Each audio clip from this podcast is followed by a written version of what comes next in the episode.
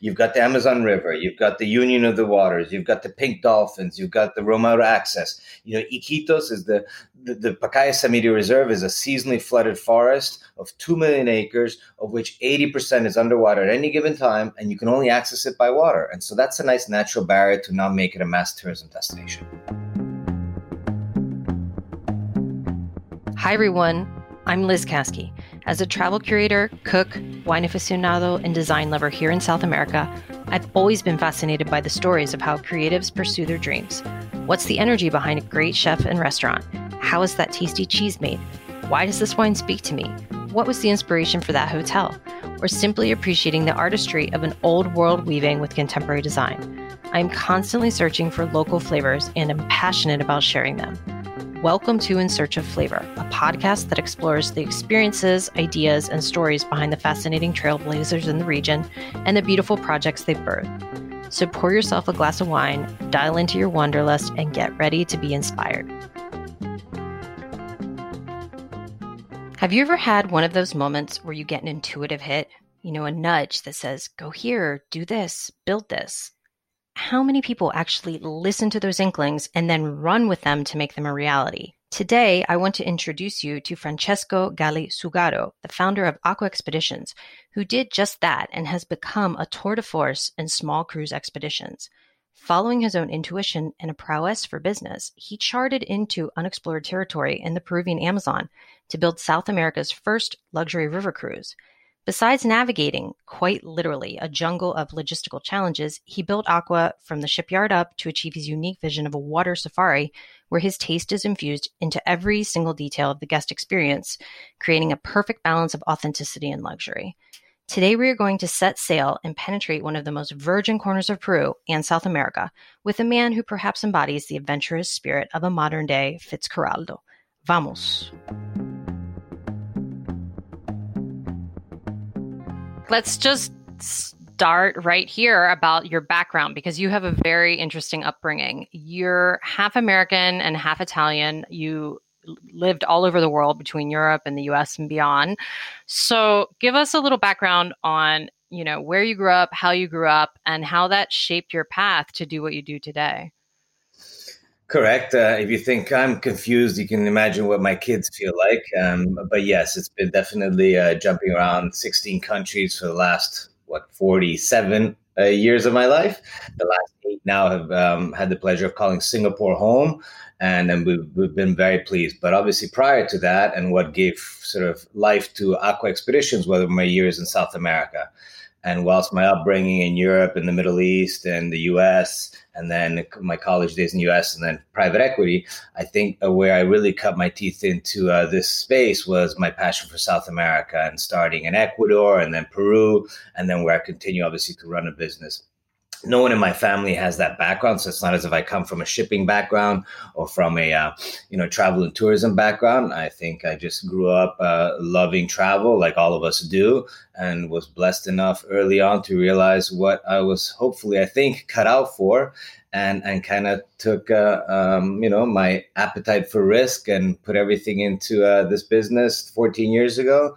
And here we are today you know looking forward to getting up every day and getting back to work. So it's been it's been a, an amazing ride, and I continue to have a lot of passion for it. When you first started working in South America, you said you were in the Galapagos. How did you arrive there, and what were you doing? Because that was your first foray interaction with foray into what yachting and, and, and small luxury cruises were. Correct. I mean, what an amazing place to, I guess, uh, looking back, what an amazing place to you really cut your teeth into expedition cruising, a, a, destination like Galapagos and a sort of living laboratory of evolution, right? Um, I obviously stumbled upon uh, Ecuador because at the time, so I went to school in Boston. I graduated. I met my girlfriend, my wife now there. Then we graduated, went to work in New York, then took a year off, backpacked around the world. Obviously, did a large part of that traveling all of through South America, backpacking from, you know, basically basically LA all the way down to um, to Peru, and then um, then took a stint over in London. And then while we were in London, we got engaged. We got married in Quito, Ecuador. And while I was in Quito, Ecuador, I started looking around for job opportunities. I said, if we're going to go into take a leap of faith and go somewhere else in the world, let's do this early on in our careers. And I went to Ecuador got married there. And the day of my wedding, uh, earlier in that morning, I started interviewing. I, I, was interviewing for a job, and that particular interview there led to an opportunity to work with a small, locally based private equity group that had invested in the Galapagos. And they sort of said, "Okay, who wants to run this?" And I had the language, I had you know, I had the four languages, I had the travel experience, and I said, "Okay, I'll give it a shot." It was my first kind of uh, opportunity to run a business like that on all sales and marketing, and I fell in love with it. Uh, we had two small ships, a 48 passenger and a eight cabin cruiser.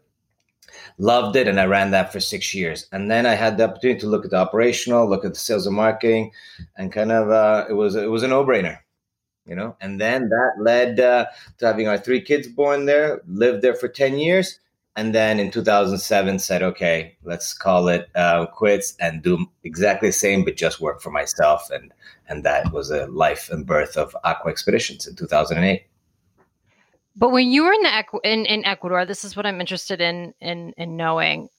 You're obviously a very keen businessman and you're you know surveying what's happening in the early 2000s in south america and i think you get intuitive hits what's coming or where you can go. What were you observing in ecuador in a what people were you know wanting when they were traveling in these pristine natural destinations and two how did that sort of connect to peruvian amazon? Because they're very different types of cruises one's ocean and one's river I'll tell you exactly what was going in the back of my mind. I rented a house in Mancora in the border between Ecuador and Peru. I was there for the holidays, and this was 2005, 2000, 2006 and I looked at the election process, what's going on in Peru and what's going on in Ecuador, and I, I didn't have a, a, great feel about what was coming in Ecuador during uh, the coming years. And I saw double-digit growth in the GDP of Peru, and I thought, wow, this country is really, you know, gangbusters, growing double-digit. The culinary scene is going off the charts.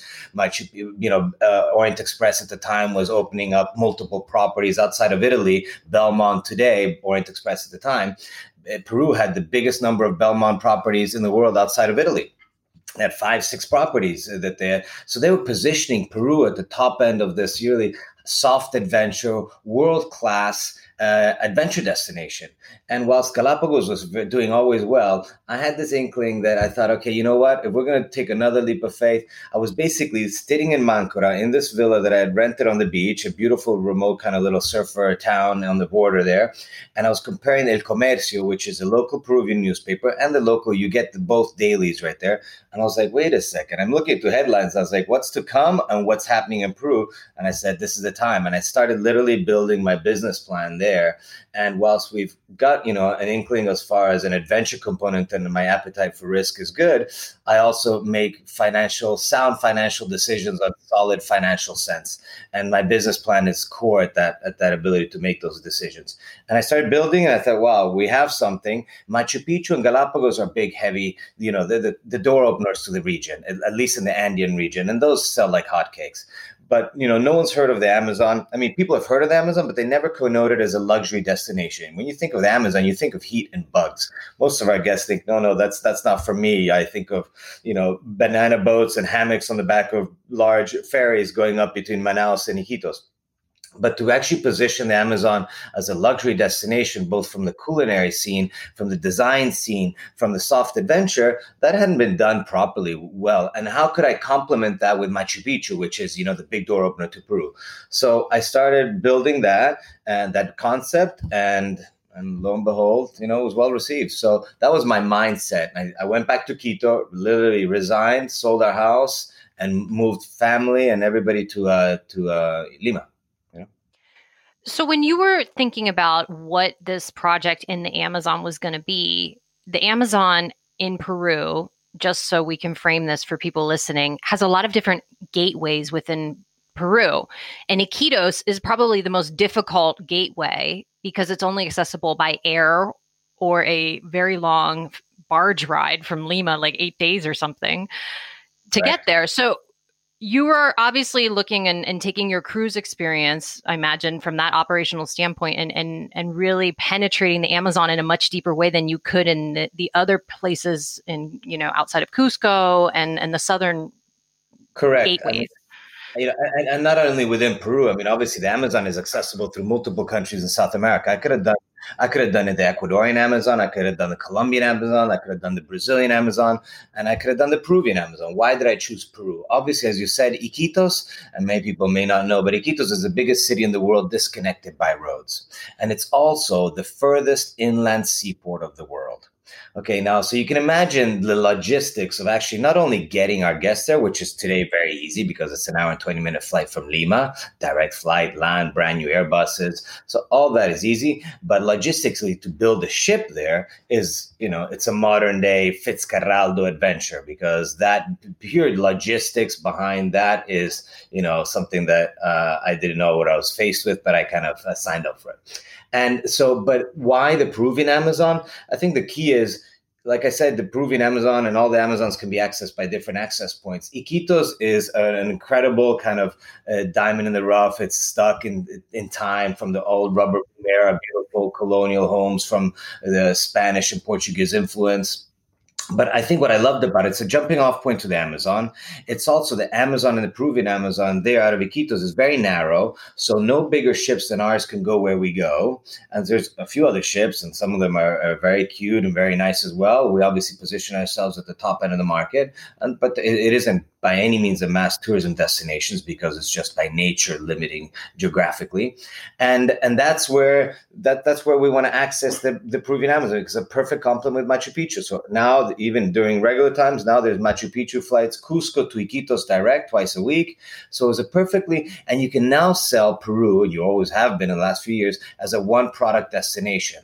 And then sell Galapagos as another destination. I think that's key today because you want to do Peru well. You've got the Andes, you've got the coast, you've got the Amazon, you've got the culinary scene, you've got all that, and then do Galapagos and the Ecuadorian Andes and all that as a separate trip. And that's kind of been what we have been able to position our product and the country as a, as a one stop shop for all sorts of soft adventures. And Iquitos was another challenge of the actual building, and I can walk you through that history. Uh, that's exactly, you know. Yeah, no, let's we'll get into that. Before we jump ahead to that, I you know I'm interested. Just so everybody listening knows, Aqua Now is besides the Amazon has is also in Indonesia and uh, the Mekong River in Asia, which actually goes through several countries.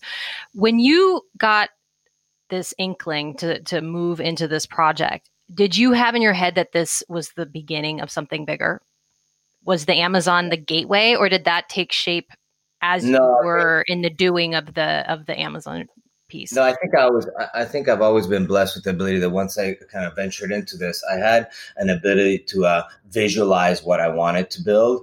And, and I think if you take a, take a step back today, you looked at Aqua Expeditions. A by the mere name of it, a water-based expeditions, I think that connotes an understanding that it doesn't have to be river; it can be coastal as well. Uh, our guests, as long as we continue continue delivering on unique wildlife experiences, world-class dining experience, all within a contemporary design of our ships, because we build, design, build, own, and operate our ships. So it's not as if I go buy ships. I mean, one particular one I bought, and I'll explain that reasoning why. Our latest one, the Aqua Blue. Um, but when when you take a step back and you have this common denominator with these beautifully crafted floor to ceiling modern contemporary designed river cruisers then you can put them basically eh, in all these parts of the world. And so machu picchu is a draw to south america at least for peru and the amazon is an iconic river. And, and it's usually paired up with machu picchu. But then looking at angkor wat and, and siem reap you've got another world heritage site which is angkor wat in cambodia and then the mekong river that flows between several countries we only do the Vietnamese and Cambodian section. And so we can have this repeat re- revenue as far as past guests. If I've built a loyalty, you know, these trips are once in a lifetime trips. It's not as if this is traditionally, you know, uh, high repeat business. We'll get a family now, and then a few years later, we'll come, we'll get maybe the same family with their grandkids. But traditionally, if you've done the Amazon, you want to do the Mekong. If you've done the Mekong, then you want to do coastal cruising as long as I continue delivering. So that was the mindset. And that's why I moved out to Asia um, to grow the business eight years ago here with our two ships here. Geographically in the Amazon, when guests arrive in Iquitos, there's two points that I remember boarding. One was in the actual port of Iquitos, and then Nauta, which is a little further south. But I think I was not prepared, at least, that you don't spend that much time on the actual Amazon. It's it's it's cruising, but then there's a lot of penetration of the forests on these skiffs. Um, and and most of the time correct me if i'm wrong is spent in this reserve that really is completely off the grid i mean there was no cell signal there, you're completely forced to disconnect and be with nature Correct. You, you got it. Definitely. Yes. So we've got our feeder city, which is Nauta, which basically allows for the shorter program. The people that are, you know, a typical expedition with us is 700, it's, it's seven nights, 500 kilometers. So we cover a large, a large area. And uh, obviously, as wildlife goes, it's about Murphy's Law. You can go just like a game drive, you can go up and down the same track and not see anything. And then on the way back to your lodge, boom, you know, jaguar hits or panther hits or whatever it is. And the same thing is in wildlife. You've got world class gu- guides that are that are your storytellers, but also your your uh, your bird watchers, right? They're the ones that are pinpointing all the sloths, the howler monkeys, the macaws, the piranha fishing activities. So the vessel acts as your floating base camp, and that's the uh, Aria Amazon or the Aquanera, are two ships there. I know. Well, I'll tell you about the Aquanera coming up as well. So you've got these floating base camps that are navigating on the main rivers, the Amazon, the Ucayali, and the Marañón, and then you've got our floating sort of speedboats, our tenders, our skiffs, as you call them, which are considering let's say, the equivalent of your floating Jeeps. And they're the ones that we do in groups of eight guests, so four couples per guide, world class naturalists that go into the Blackwater tributaries, which are like the smaller little, um, little, um, finger sort of fingerings of the Amazon that go into this flooded forest which I guess the best way to to uh, describe it is a mixture of Jurassic Park meets Garden of Eden. It was incredible. That's what made me fall in love. This kind of what they call the Pacaya Samiria, they also call it the mirrored forest because of the blackwater lagoons. You can basically look and you see the perfect reflection of the canopy on the river's edge. You can flip pictures uh, on their on the you know 180 degrees and it's you you won't detect what's what's up or down and that beauty of the seasonally flooded forest teeming with wildlife teeming with bird life and only accessible to what maybe if we're lucky max 15,000 tourists a year um, then that that's what provides the setting for these wildlife nature focused expeditions that are right on par with African safaris. It's just instead of our big five, we have our little five. Exactly. Yeah. It was a water. I mean, when people asked when we were doing, I, I compared it to a water safari. And and and you have your expeditions in the morning, which was a lot of bird life, and then I want to talk just a bit because this probably was one of the most cool travel experiences I've had was the night expedition that we did at Aqua because I make jokes that it was like channeling my inner Indiana Jones.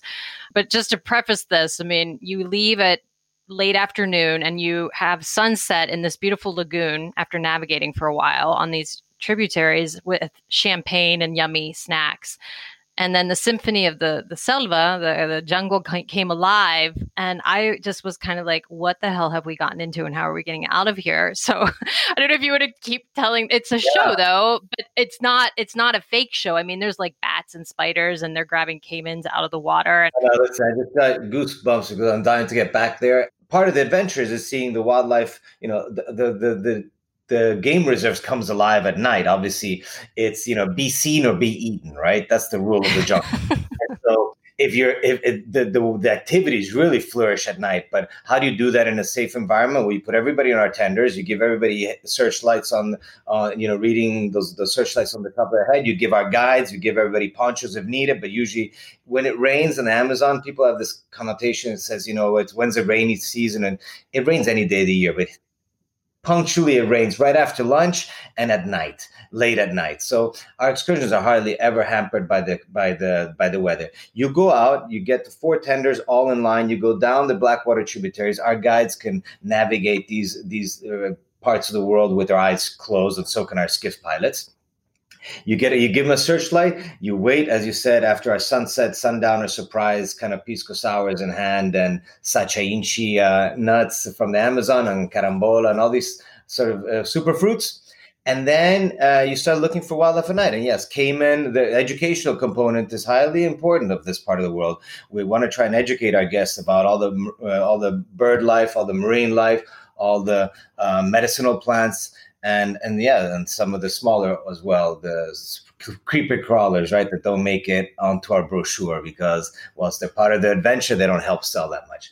But that's part of the adventure. And then you come back to your sort of floating base camp, the aqua on the horizon, they're all lit up, and and the adventures continue on board until the next morning. So it's a beautiful part of the, the trip, and the, the, excursions. Basically, a typical day is about three hours in the morning, uh, and mostly water-based expeditions because that's when you feel the breeze. You navigate this kind of Venice of the of the Amazon, and you've got the breeze against you. It's comfortable and and then you do trek some hours either two or three times a week. You can choose to do so these power hikes through the jungle where you see the smaller medicinal plants and the insects. But the majority of the excursions are water based so very very comfortable uh, while you navigate up and down the amazon and through into this reserve no?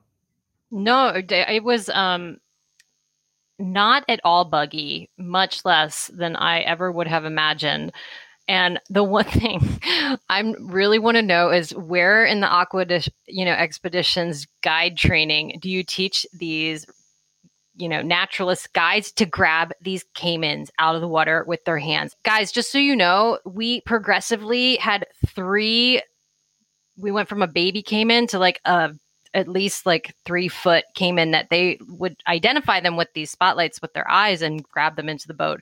And so they were just this wealth of local yeah, knowledge I- and stories. It was so wonderful because they grew up in the rainforest. They were locals and and they had that that that confidence, but they gave us such an interesting peek into the culture that I, I don't feel that you always get in some destinations because they were always bringing people in from other places. And this was very yeah, I mean, I, I, it, it gave a very different feel to it. You, you, you nailed it. Obviously, yes, they're all locally uh, raised, many of them from villages in the region, which they are self taught. They taught themselves English. They taught themselves, obviously, the, the passion that they have for uh, you know biodiversity. Obviously, we have a resident marine biologist uh, with that works with us that trains them. Then we work very close with the park ranger groups of the Pacaya Samiria National Park because they have a group of ranger stations that also we work in combination with them. So the educational component of also going and doing caiman excursions at night, we, you hold them for less than a certain amount of minutes because if not, the stress level gets up too high, and you have to put them back slowly back into the water. So there is a whole educational component to that. The same way we work with the paiche rehabilitation rehabilitation project, the same way we work with the Taricaya, the turtle program, the same way we work with many programs on the ground with the local, with the Cobia, the Manatee Rescue Center. So we work with them in order to A, educate our guests, but also our guides, our storytellers. They're our, our conduits into this part of the world and seeing their world through their eyes and and I think I've got an incredible group of guides that I personally vet and uh, travel with before they can make it into the Aqua family, and for which they only work with us. You know, we don't take on freelancers; they only embody the ethos of Aqua. They were they were fantastic. And one of the things, just to segue into, you know, that they're locals from these villages.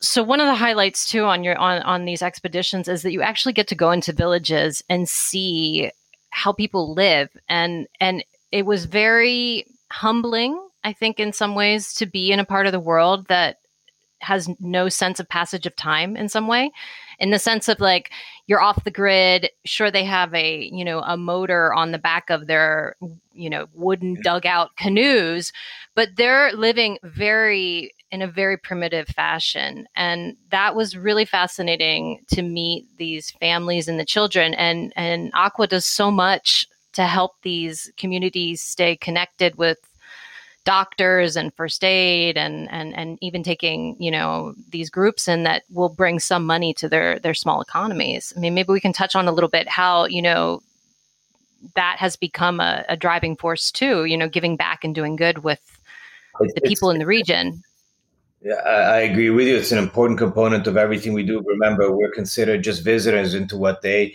uh, believe and rightly believe is their backyard, right? So while we're entering a nature, wildlife protected nature reserve, and the Pacaya Samiria is the biggest nature reserve in Peru, but actually with the least number of travelers into it, because of its remoteness. Remember, you can only get there by riverboat. There's no lodges in the reserve. There's lodges on the buffer zone outside the reserve, but within the reserve, there are communities that are live living off of fishing and farming and they're allowed to go into the reserve for subsistence farming and fishing. And we work throughout the year with about 14 communities. And I mentioned 14 because on every given itinerary, based on water levels, on speeds of navigation, we don't go you know, traditionally Tuesday morning to X village Wednesday afternoon. We kind of see how navigation goes, and we don't want to create this dependency on purpose because they're there to do their lifestyle based on their traditional means. But if we happen to come across and the itinerary works and we'll go into Puerto Miguel, we'll go into Puerto Miguel because the weather permitting, the navigation has either been uh, slowed down or faster than we expected, and we'll go there unexpected, un, on uh, un um, kind of unplanned, and it's going to walk into the daily life of the local community. And we work with them. Yes, our paramedics come. All our ships have, um, you know, health and safety officers that come, and they're there to take care of our guests, but also provide assistance to local communities. So we managed to have this kind of fine balance of providing assistance without creating dependency and and also educating them all, all, on all sorts of sustainability initiatives that we can. But I think the beauty of it is that because it's remote, because access to Iquitos uh, has hampered kind of development to a certain degree, it's still kind of this time bubble there. Even Iquitos, I mean, I've been going to Iquitos for 14 years now. I don't see much progress and much development in Iquitos. It's not as if you have supermarkets, you have high rises. This is still tuk tuk kind of led commerce markets, the Belen floating market, one of the most incredible floating markets in the world, not for the faint of heart, also, but still an incredible market. I think that's the beauty of Iquitos, that progress comes to Iquitos for the people to a, to a certain degree, but not as much as you'd expect. And I don't see a big change in the last 15 years. And the same thing happens in the last in the development of the communities there are happily there. If they've got a medical post, if they've got a classroom and they've got a generator that gives them access to some solar power or diesel power generator from for radio use or to to uh, to communicate for what's whatever sort of emergency, they're content and they're happy. And we don't want to disrupt that. And especially now, even now with trips resuming at the end of December on the Amazon, we're even more mindful of making sure that we you know protect them as much as our guests in, in interaction and kind of taking slow steps into re-engaging, being mindful of of all possible concerns. And, you know, just to talk a little bit, because we haven't gotten into the vessels themselves and life on board, which I, I think is worth a, a stop or few. Can we talk about going back to, you know, when these boat, when the first boat, Aqua, was built? You've been involved in the design and every single part of the fabrication of each vessel, which they're all very unique. Can we talk a little bit about what goes into you know building a boat? How did you arrive to the design which is very unique? What is the difference in a river boat and an ocean boat from your design standpoint? And then I want to talk about this crazy journey that the Aquanera just finished. Prior to Aqua, I always saw that river cruisers had this, uh, to a certain degree, a, a connotation of being slightly less active. They were more European waterways. And so to push this river cruising element to an adventure component, but also to the luxury component and match that with world class dining. We'll go into that with the Peruvian scene, obviously, yes, for sure. in the last 10 years um, I had to bring all those elements together. And so, yes, I had the contacts with the Peruvian Navy shipyard because I just had them because our boats in Galapagos were being serviced in Callao, in Lima, by the Peruvian Navy, mm. even though they, instead of Ecuador, they would come to Lima. I had that contact. They had a shipyard in Iquitos because they were servicing their marine, uh, their, their Navy ships for the borders because Iquitos is close to the borders of other countries in South America and in the north there. So I had that contact. Then I was introduced to Jordi Puig, which is one of the top interior designers and architects in Peru for both hotels, restaurants, and that hospitality space. And I had a concept of I wanted the the, the, the suites to the, to determine the design of the ship rather not this is a space how can i maximize how mm. many cabins i can put in it so i said i want you know 25 to 30 square meter suites uh, with floor to glass windows, and then let's build a ship around it. And can I, I, I put everything ship design on its head. And then I had this Navy ship, Navy yard build a hull, a superstructure. Jordi build the designs, and then I went to Pedro Miguel, our executive chef and consulting chef, and I said I can now put it all together with a world class uh, pairing of fine, you know, Peruvian uh, kind of from Amazon to table, and and and then I had to build it in Peru in Iquitos, and Iquitos just the steel plates, like you said, getting to Iquitos, at least for my aspect, was uh, several days drive from Lima to Pucallpa then Pucallpa, you get on a barge, and it's five to seven days downriver on barges. Everything: lampshades, glass windows, steel plates, um, everything had to be shipped down to Iquitos to then assemble it there. And that took our first ship took eight months. Our second one took eleven months, and and so forth. Basically, all take about a year, which is incredible.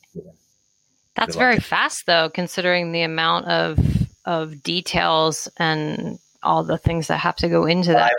I, I moved to the yard and I personally sit there and uh, whilst I have an incredible team, by no means is this a solo job. It does require a good amount of uh, whip cracking. keep the pieces moving, right? Not not the people, but it's logistics. It's it's a master's in logistics. That's what it is. And when you you you have two ships in the in the Amazon, so how you know what is your evolution of when you go from one ship to the next, obviously, you know, hotels and anything has an evolution in concept. How did you see Aqua evolving from your first ship to? And well, then obviously you went to the Mekong after that, but you've had, you know, you've had progressively more experience going through this. I mean, how do you personally see your taste, what you want to give your guests? What are you looking for in the design now? Because it's, you know, 13 years is long enough that that changes. Yeah. It does change. I think I, I like to think that luckily we got it right up from the bat at the beginning, uh, from the concept there. But yes, obviously over the last years, as we've been building more ships, and I moved physically out to every yard to build, except for the Aquanera, which I haven't I've had to do remotely, but with an incredible team in Ho Chi Minh. Um, but I think the concept was we want people to get on, embark our ships, and feel that they've gotten onto a private yacht without having to foot the bill of a private yacht, right? And so I think that's the key element. These are these are cruisers.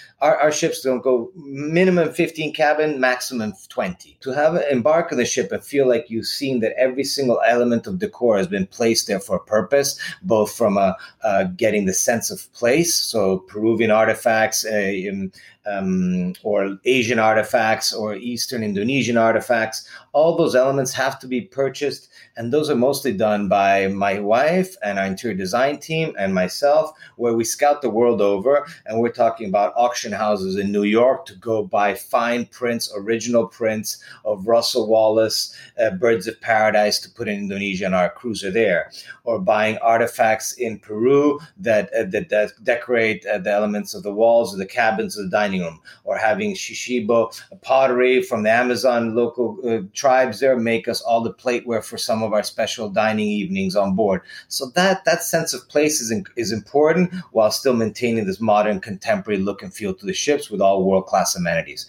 And striking that balance takes a lot of work. Remember, each project of ours is a labor of love about three years from scouting the destination, which I personally do. I scouted the Amazon up and down in order to f- build our itinerary. I don't just go in there and say, okay, we'll just bring a newer ship and copy everybody's itinerary. No, we go in, we secure the destination, we scout it, then design the ship, then build the ship, and at the same time market it and sell it. So that entire process allows us to do one ship every three years, and um, so we don't bite off more than we can, you know, chew. The the ships, though, they all are very unique. Yet they're like children that belong to the same parents. So, I mean, there is a shared aquaness, if we can call it that, among them. And, and that must be intentional because if you said you're having repeat clients that maybe know you from Peru, but then they're in Indonesia, people love that because if you think about the four seasons, even though they have lots of destinations, people look for a certain level of service, of uh, hospitality and and they fall in love with brands. And and you must have that in your mind as you're you know choosing these destinations how you can create consistency across them yeah, we do. And we have to have that consistency because especially we want to continuously deliver on that guest experience and, you know, not over promise and under deliver. And I think we've done that because our repeat business is growing and growing. Now we've got, you know, 15, 20,000 past guests with us and they continuously are starting to, uh, the pressure comes from them actually. You know, we've got two ships, now I've got three destinations, now I've got four ships and three destinations.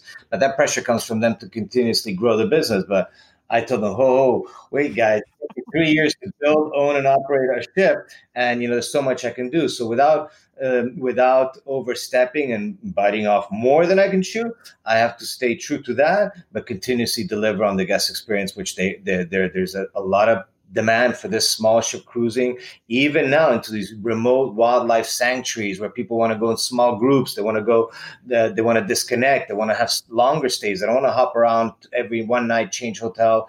Um, so Peru obviously offers that. You can stay instead of four nights, they can stay seven nights and do a whole wildlife uh, experience there, or in Indonesia on the Mekong. So I think we'll continue delivering on that and uh, and time will tell how we'll fare. So let's talk about this journey on Aquanera from Vietnam to Peru because it's very curious. First of all, I mean, this is a riverboat that has to cross the ocean to go up the Amazon through Brazil. So maybe you can, you know, talk talk about the itinerary and why you chose the route you did to get to its new home. Yeah, so little did I know that um, obviously I knew I was signing up for an incredible adventure, something that's probably never been done before. So over the last eight years, we built relationships with incredible yards, with incredible suppliers in Asia. And whilst we built the Aria Amazon Iquitos, and I was very happy with it, and she operates very well there. She's been there now. This year will be her 10th year sorry, next year will be her 10th year and she operates well. We need more beds on the river just because the demand was there and we wanted to make sure that we could attend to it. And, um, and so I decided to build the Aquanera and the Aquanera uh, based on the Blackwater lagoons in the Amazon, and kind of you can see that the Italian in me comes out in our names of our ships.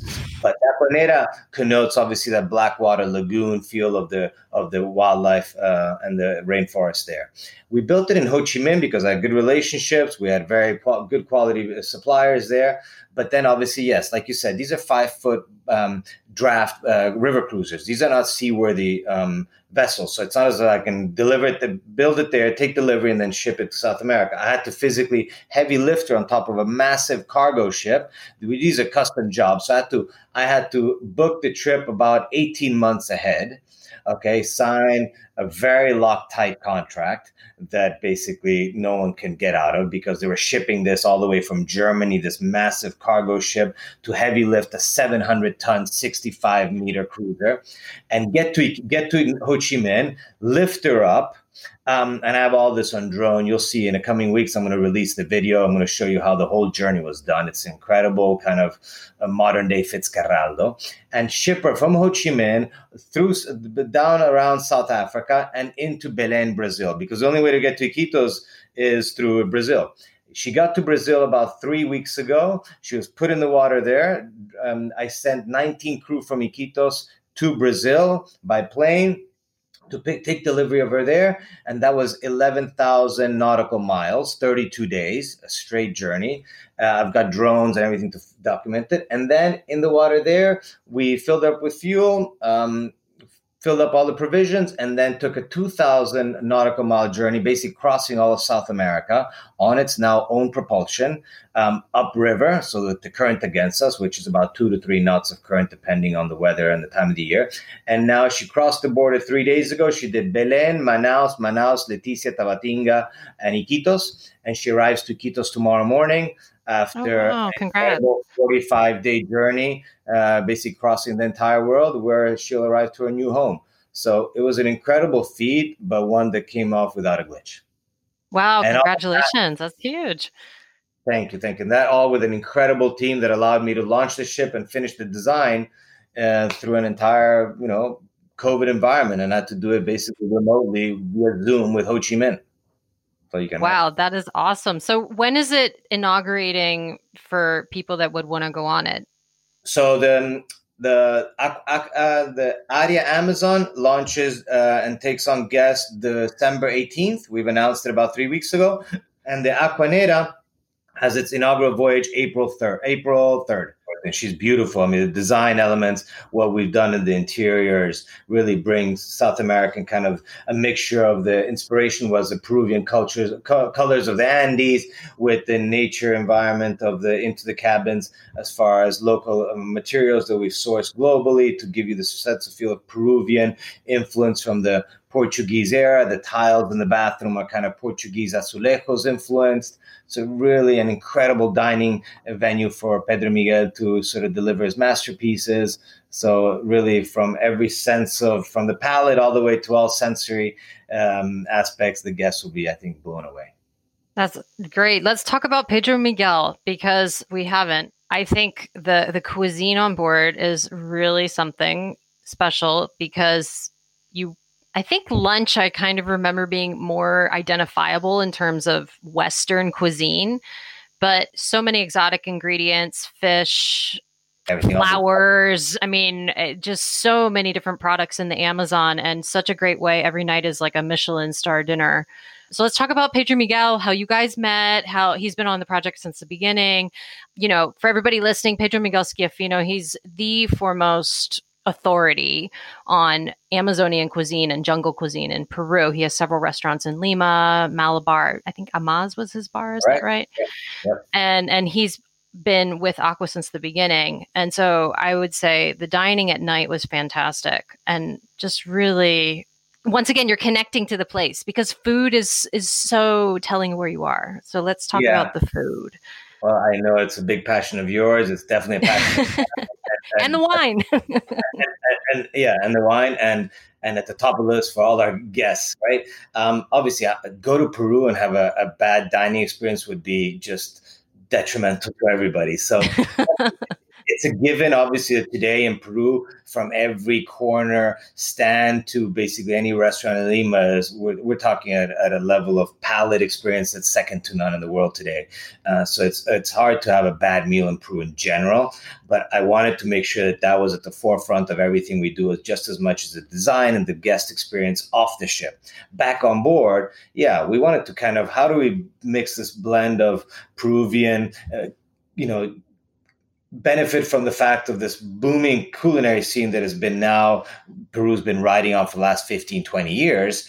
Um, and Pedro not only has become a very close friend, but an incredible advocate for Peruvian dining scene globally. And yes, he's been uh, considered and is considered one of the kind of top names pushing the envelope of bringing products to market that very few people know from the Amazon. And there's still so much to, to be brought to market. And the pure logistics of bringing it is what he's obviously focused on with his new project called Despensa Amazonica, which is trying to bring products to market. And whilst the dining scene on the boat isn't 100% Amazon focused, obviously, how can you come to Peru and not have dining from the coast to the Andes to the Amazon? So we do a nice blend of that. And dining on board is not your fine kind of tasting menu. We want, uh, you know, family style kind of dining uh, experiences, both for lunch and dinner. But we and we try to bring in the influence. So the dining concept of of the Aqua Expeditions experience is that you try to have a day that you have the Peruvian influence from the Japanese and how Nobu put put uh, Peru on the on the map. You know, very few people maybe know that. Whilst yeah. they know that Nobu put Peruvian scene, uh, the Peruvian dining scene on the map with the ceviches and tiraditos. So did Gaston Acurio, and so did so many chefs today. So to bring all those different influences to the Chinese influence, the Korean influence, the Italian influence into the Peruvian scene, we do that, I think, quite well. And then we let Pedro also innovate in that space to bring fruits, uh, vegetables, beans, uh, breads, all types of yuccas, maniocs, all that stuff. And obviously, we have 300 types of fish in the Amazon that we bring to oh, market. Oh, yeah, that's so good, Our, fish. The armored catfish broth is incredible. Um, so we have stuff like that that's that's really innovative, and he's done an incredible job of training our team. So even when he's not on board, which he does two, three times a year, he does these hosted trips our our dining staff on board is uh, you wouldn't know the difference if he's on board or not. Besides his his warmth as an individual when you obviously miss him. So it's been an incredible cooperation agreement uh, where he does on both ships.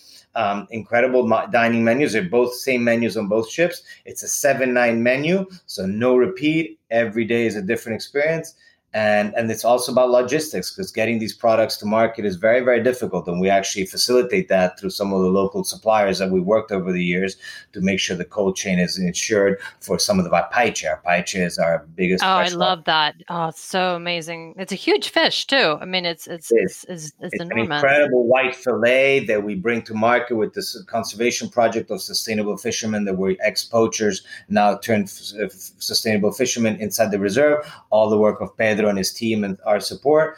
And, and now we're starting to help take it to market to restaurants in Lima.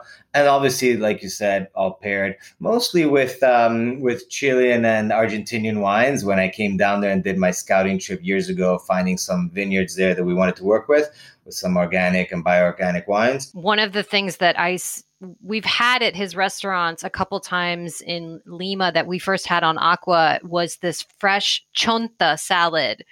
And most people have chonta guys is is hearts of palm, but in the Amazon you actually get a fresh heart of palm, which is a really big I mean, it's it's it's log. I don't know. It's huge, like a log, and they shred it in a way that's almost like fettuccine, like raw fettuccine. But they use the sacha inchi oil, which is like a seed from the Amazon that has a very earthy taste, and cashews. I it, like a lot of things, seeds you don't even know, and it was the most delicious. I mean, like literally, I dreamt about that salad until I went to Malabar then and had it again because that's like one of his signature things. And it's my, just an example of amazingness. Yeah. He's an incredible guy. I love him dearly, and really, it's been a perfect relationship of how we give him the space to innovate. We support him. I trust him entirely. He understands our audience. Where are you eyeing, if we can know, what's on the radar after this whole thing that we can call 2020 uh, C19 is behind us. Where are you guys eyeing next, if I can ask? So, as I mentioned before, typically on a normal year, I'd spend about four to six months of my year scouting new destinations in the world. That's my passion. I mean, I've done 16 safaris or 15 safaris in, in Africa, uh, not, be, not only because I love it, but I think because they're an incredible benchmark to obviously uh, innovating in our space, both uh, on the guest experience and the wildlife experience and the guiding experience. Uh, so I'm always on the lookout. Uh, given the fact that our ships are so small that we do 15 to 20 cabins between 45 and, 50, and 60 meters, we can basically go anywhere. If we've got five foot draft in our river cruisers and we've got small ships in our coastal cruisers, we can go call into any port in any bay, any any cove, any island. I mean, the Aqua Blu has an autonomy of three months of fuel. Um, so I, I, brought her from Genoa to Singapore in one fuel tank. We did 35 days last November between ba- Singapore all the way West Papua, crossing over all of eastern Indonesia. So we have the range capacity in our ships also to do incredible expeditions. Um, so you're not going to get an answer out, a straight answer out of me because I just launched that Aquanera. I still got to fill that one, and so, but I can tell you that my mind is obviously already on to the next one. Um, now, when is that right time to announce it? Uh, soon, I think sometime in 2021, we'd like to be able to announce what we'll go into next. But these, like I said, are labors of love. Um, and you know, there's if you look at the world and you see that we're focusing on exotic rivers of the world or you know incredible biosphere marine reserves, well then you know you know that there's incredible places. There's incredible places in Southeast Asia, in in South America still. Um, and and it's got to make sense to our guests. It's got to be complementary to the destinations and experiences that they've had. So someone said, "Okay, I've done South America. I want to do Southeast Asia," and after they do Southeast Asia, they want to do something that's just as exotic. So, you know, I'm not giving you an answer, but luckily that there's incredible places that my list keeps getting longer actually than shorter. The difficulty actually is in not the building process, sometimes the financing process. That's why I moved to Singapore because its access to capital markets is heavy. It's good because I'm, I'm capital intensive, but um, the complexities is the legalities of operating in these countries now because you're inland waterway, you're coastal, and so you've got to have a lot of compliance aspects as far as flagging and local permits and stuff like that. And that's uh, many times some of my biggest challenges. I can imagine. Well, okay, we'll leave it as a as a anticipation with bated bated breath. Have me back in six months. Okay, cool. Deal.